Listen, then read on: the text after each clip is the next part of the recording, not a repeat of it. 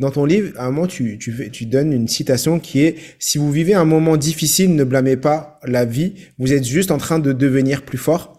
Euh, Qu'est-ce que cette phrase représente pour toi? Ah, moi j'adore cette phrase. J'adore cette phrase et l'autre qui dit euh, ce qui ne te tue pas te rend plus fort. Parce que c'est vrai que tout euh, au moment où ça t'arrive ou toutes euh, voilà ces aventures, tu dis mais encore pourquoi moi, encore moi. Mais je ne serais pas la même personne si j'avais pas connu tout ça aujourd'hui, euh, après avoir vécu toutes ces aventures avec ma fille. Ça m'a permis de relativiser les choses, les petits problèmes du quotidien. Je peux te dire qu'ils me passent mais vraiment au-dessus de la tête. Je m'appelle Mohamed Bouclé. Je suis vice-champion du monde de lecture rapide et auteur du best-seller Connaissance illimitée. Dans le podcast Connaissance illimitée, je reçois des invités au parcours extraordinaire pour nous montrer que la réussite est à portée de tous. Concernant ton livre, pourquoi tu l'as appelé euh, La peur au ventre Qu'est-ce qui, comment euh, ce titre t'est arrivé? Et, euh, et comment t'en es arrivé à, à vouloir à mettre ce titre tout simplement? Ah, pour moi, c'était une évidence que la peur au ventre, c'est ce que j'ai vécu durant mes deux grossesses, euh, parce que j'ai eu peur pour mes enfants. J'ai eu peur la deuxième fois que ça recommence. Puis je trouvais que la peur au ventre, c'était très métaphorique, puisque tout se passait là. Euh, j'ai eu une peur viscérale, parce que quand j'ai cru que ça recommençait avec Zélia à 25 semaines, donc là, du coup, j'étais très informée sur le sujet. Je savais dans quoi on était, et je savais qu'il était question de viabilité cette fois à 25 semaines et pas à 30. Donc je peux te dire que c'est la première fois de ma vie. Là, je, je, je sais ce que c'est qu'avoir peur. Vraiment, c'est la première fois que j'ai eu une peur irrationnelle où tout mon corps et mon cerveau n'arrivaient pas euh, à se calmer parce que je savais exactement par quoi été passée et par quoi je pourrais repasser, mais dans un cas beaucoup plus grave. Donc pour moi, la peur au ventre, euh, c'est vraiment malheureusement ce que j'ai vécu euh, durant mes deux grossesses, même si c'était des parenthèses bénies et que franchement, ça a été un bonheur d'être enceinte. J'ai adoré ça, même si ça se terminait de manière un peu rock'n'roll. Et donc voilà pourquoi la peur au ventre, en fait, tout simplement. Parce qu'en plus, tu, expliques dans le livre, après la première grossesse, euh, que bah, quand tu sors dans la rue, tu vois des femmes enceintes partout et que tu les envies alors que tu viens d'avoir un enfant. Eh, mais après, c'est une période compliquée parce que pendant quasiment, je crois que pendant deux mois, elle est restée hospitalisée. Euh, Elle est restée, donc tu devais toujours aller la voir. Donc, euh, c'est vrai que comment t'as vécu cette période où tu dois, tu sais que t'as un bébé, tu dois le voir uniquement à l'hôpital, t'es pas allé à terme. Comment, de, au fond de toi, c'est, un moment comme. Euh, ah, c'est, très difficile. Et je suis contente d'avoir mis dans ce bouquin peut-être des, des sentiments un petit peu inavouables. C'est-à-dire que tu viens de devenir maman, tu as une magnifique petite fille qui est là, et pourtant tu es hyper triste. Euh, j'avais aussi ce que j'ai qualifié de syndrome de, de ventre vide, c'est-à-dire que comme c'était ma première grossesse, j'ai pas pris beaucoup de kilos, ça commençait tout juste à se voir, et du jour au lendemain, tu retrouves quasiment un, un ventre plat. Alors les femmes te disent waouh, vous venez d'accoucher, mais quelle chance, quelle Et alors j'ai dit, mais moi, moi j'enviais simplement leur, rondeur, leur ventre rond. Donc, c'était très, très compliqué psychologiquement. Et effectivement, à l'hôpital où j'allais tous les jours, dans ce service, je ne faisais que croiser des femmes enceintes jusqu'aux dents, qui se traînaient péniblement jusqu'à l'ascenseur, ce que je rêvais de faire et qui n'arriverait jamais dans mon cas. Donc, c'est, psychologiquement, c'était très compliqué. Alors, il y avait un, une aide psychologique à disposition. Ça ne m'a pas du tout aidé parce que, parce que je leur ai dit, est-ce que, est-ce que vous avez une machine à remonter le temps? Non. Bah, écoutez, je pense que la conversation va s'arrêter là. Et la seule chose qui m'a fait du bien, et c'est pour ça aussi que j'ai écrit ce livre, c'est d'en parler avec ceux qui étaient passés par là, de tout, voilà, de tous ces sentiments un peu inavouables, parce que comment être triste alors qu'on vient de vivre l'événement soi-disant le plus heureux de sa vie, c'est parfois un petit peu difficile à gérer. Est-ce que c'est un peu un baby blues que tu as eu? Parce que c'est vrai que j'entends souvent parler de ça de, après la grossesse, euh, au moment de l'accouchement, il y a des femmes qui peuvent avoir ce, ce baby blues. Euh, J'en ai beaucoup parlé avec ma femme lors de, pour la première euh, grossesse, pour moi sur la deuxième, mais euh, pendant une période où, euh, vrai, entre ce que tu vis à l'intérieur et ce que les gens te, te renvoient, t'as l'impression qu'il y a une, vous êtes, on n'est pas en face.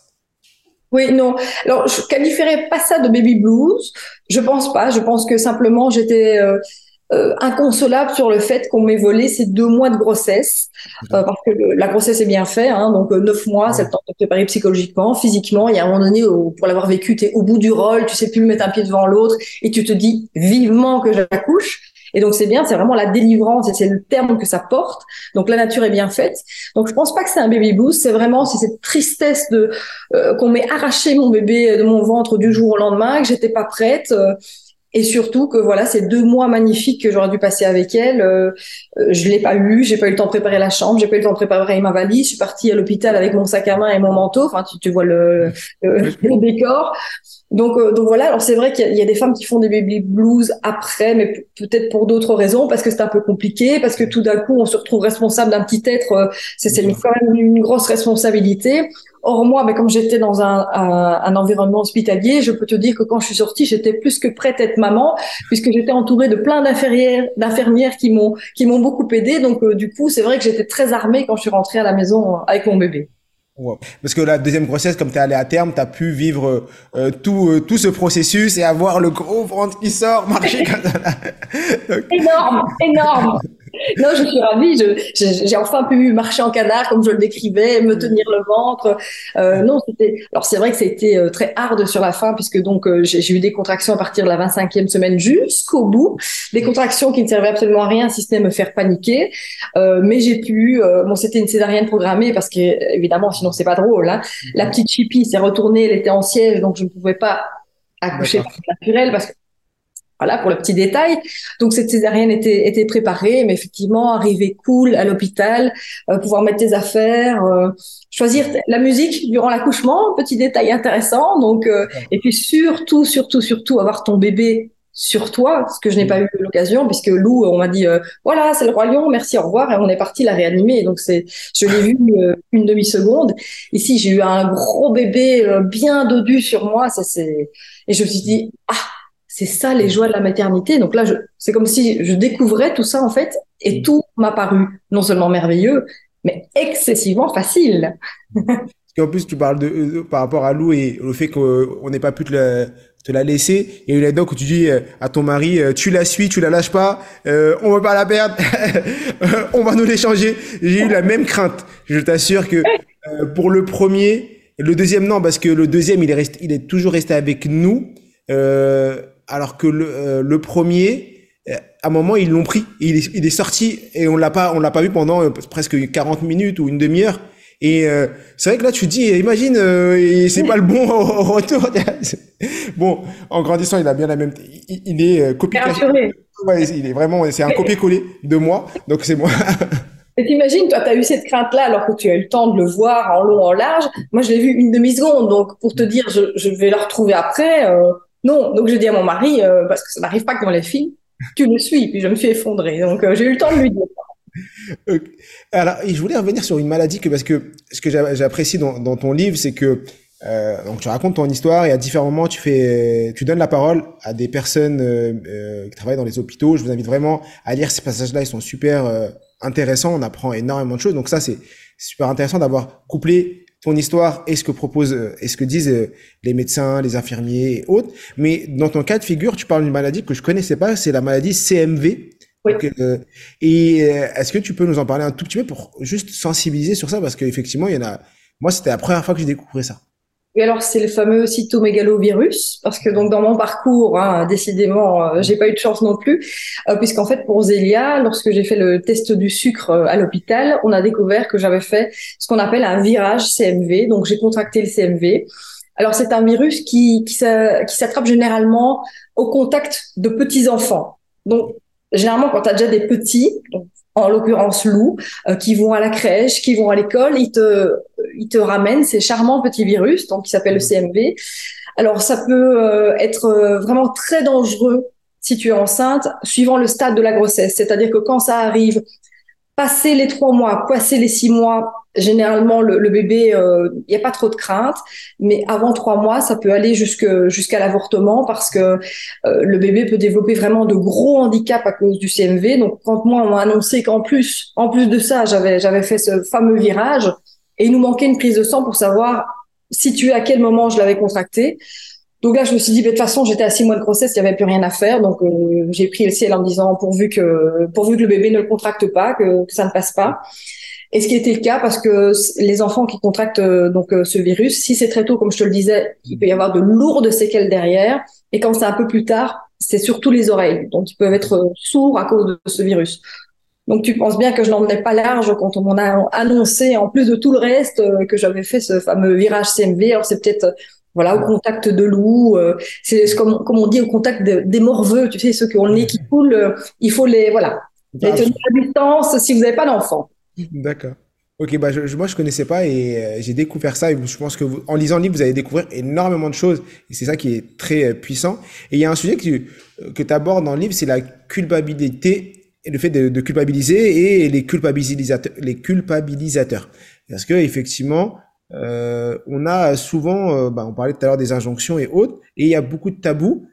Pourquoi ça te tenait vraiment à cœur de, de mettre le point sur, euh, bah, sur tous ces tabous et sur ces culpabilisateurs qui sont là et effectivement qui te, qui te poussent à, ne pas parler, à pas faire ce que tu as vraiment envie ou juste parce que bah, ils sont là pour, pour, pour parler et te mettre dans, dans cet esprit négatif? Bah oui, parce que tu sais, euh, en, surtout en tant que personnalité publique, on a toujours hein, une opinion sur tout le monde. Euh, moi, on a pu peut-être euh, se dire à un moment donné, c'est pour ça que j'ai voulu tordre le cou euh, à ces idées-là dans le livre, que j'avais privilégié ma carrière et que c'est pour ça que j'avais fait un enfant sur le tard à 40 ans. Pas du tout. Il se trouve que j'ai rencontré l'homme de ma vie et le père de mes enfants et heureusement que j'ai attendu à, 38 ans. Donc voilà, on a eu la chance d'avoir deux enfants. donc voilà, je dis toujours, c'est la vie qui a choisi pour moi. Donc ça, c'est la première chose. Euh, et effectivement, euh, la, deuxième chose aussi, c'est quand j'ai dit que j'allais mettre Lou à la crèche, hein, en, sortant de l'hôpital, on m'a regardé, on m'a dit mais vous êtes sûr, euh, franchement, après ma, ce serait quand même mieux de, de la garder à la maison. J'ai dit au médecin mais il y a pas de souci, vous venez la garder, docteur. Moi, il n'y a pas de souci, je, je, vais reprendre euh, le travail parce que j'en ai besoin, j'ai besoin de m'aérer. Je, je, ne suis pas qu'une femme au foyer, je ne suis pas qu'une maman, je suis aussi une journaliste qui va reprendre son boulot. Donc, on a toujours tendance un petit peu, voilà.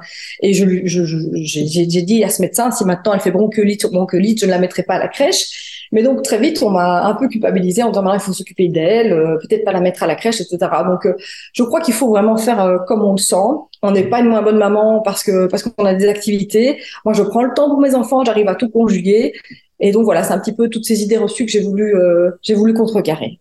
C'est vrai qu'aujourd'hui, euh, nous on l'a vécu avec euh, ma, ma, femme, où euh, dès que on arrive, tout le monde dit ah faut faire comme ça, faut faire comme ça, faut faire comme ça. C'était euh, mon fils il dormait pas, le premier ne dormait jamais parce que on a découvert à, à un mois et demi qu'il ne dormait uniquement sur le ventre.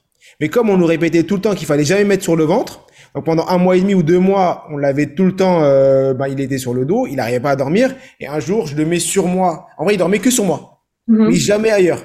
Et un jour, on est, on, est sur le canapé, on le pose sur le ventre, et il part sur deux heures de sieste.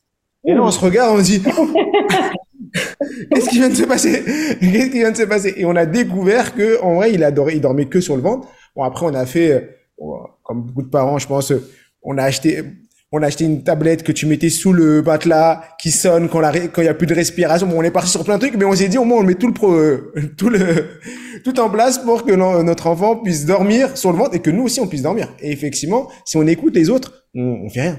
Je crois que tu as résumé quelque chose d'essentiel, c'est que les meilleurs médecins, hein, c'est vous, hein, ce sont les parents. Je pense qu'on a tous une petite voix intérieure, on a tous de l'instinct.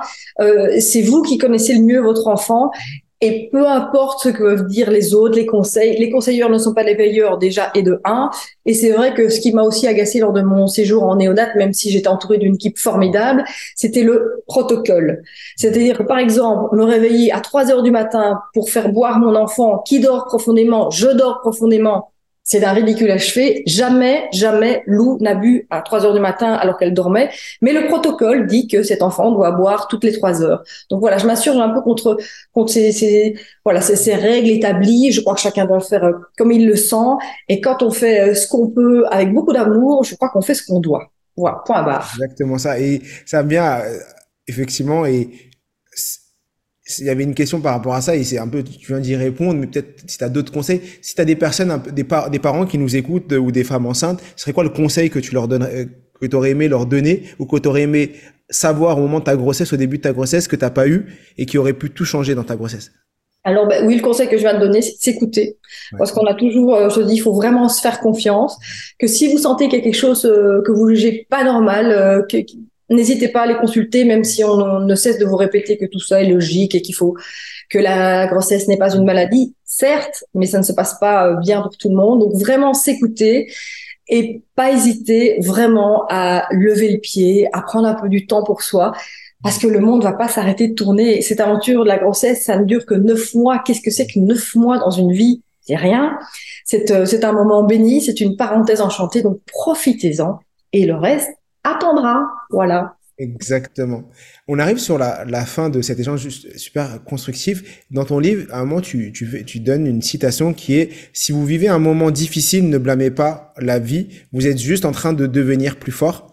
Euh, Qu'est-ce que cette phrase représente pour toi? Ah, moi, j'adore cette phrase.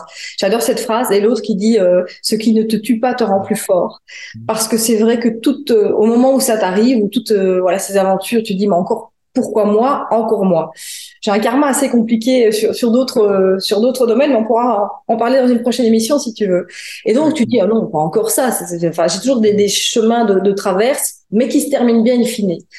Mais je serais pas la même personne si j'avais pas connu tout ça aujourd'hui. Euh, après avoir vécu toutes ces aventures avec ma fille, ça m'a permis de relativiser les choses, les petits problèmes du quotidien. Je peux te dire qu'ils me passent mais vraiment au-dessus de la tête.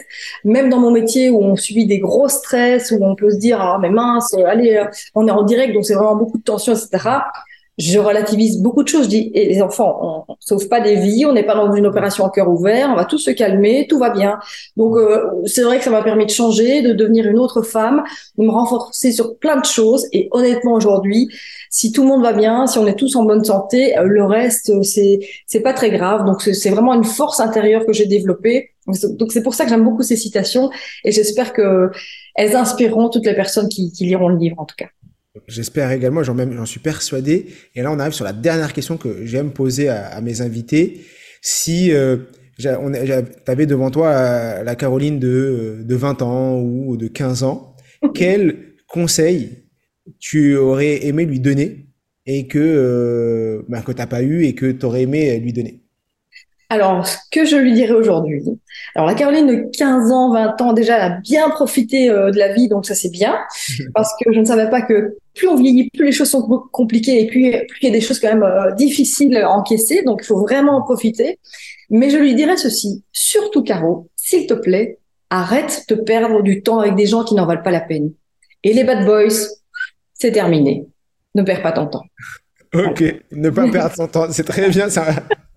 parfait, parfait, parfait. Merci Caroline. Est-ce qu'il y a, un sujet que j'ai pas abordé, que tu aurais aimé aborder, dire, partager avec euh, les auditeurs, ou pour toi on a tout abordé? Non, je pense qu'on a fait le tour de la question, mais je suis ravie, euh, ravie qu'on parle de tout ça. Je suis ravie, sincèrement, euh, euh, du temps qu'on vient de passer ensemble, vraiment du temps de qualité. Euh, j'ai hâte de lire ton, ton livre parce que tu sais bien que dans mon métier, ben, je dois lire beaucoup de choses et donc j'aimerais bien augmenter euh, ma rapidité d'exécution. Donc voilà, j'espère que j'ai trouvé quelques petits conseils grâce à toi. Et, euh, sincèrement, euh, voilà, je pense qu'on a vraiment parlé de tous des sujets très importants qui me tiennent à cœur. Donc je te remercie beaucoup, beaucoup pour cette interview. Merci à toi pour euh, d'avoir accepté euh, l'invitation. Je vous invite vraiment. Donc sous la vidéo, bien sûr, on vous mettra le lien vers le lien Amazon vers son livre. Vous pouvez vous procurer son livre principalement en ligne. Alors en Belgique, dans toutes les librairies, et si vous êtes en France ou ailleurs, parce qu'on est écouté euh, partout sur terre, n'hésitez sur Amazon ou autre, vous retrouverez bien sûr son livre. Sous la vidéo sur YouTube, n'hésitez pas à nous mettre euh, vos expériences, si vous, si vous avez vécu euh, des choses similaires ou autres, votre témoignage euh, et à partager ça à votre entourage. S'il y a des personnes qui peuvent, euh, que ça peut impacter, bien sûr. Je vous invite bien sûr à mettre des 5 étoiles pour donner de la force et donner de la force à cet épisode. Et comme je dis toujours, je suis tué. Nous sommes tous illimités et à très vite.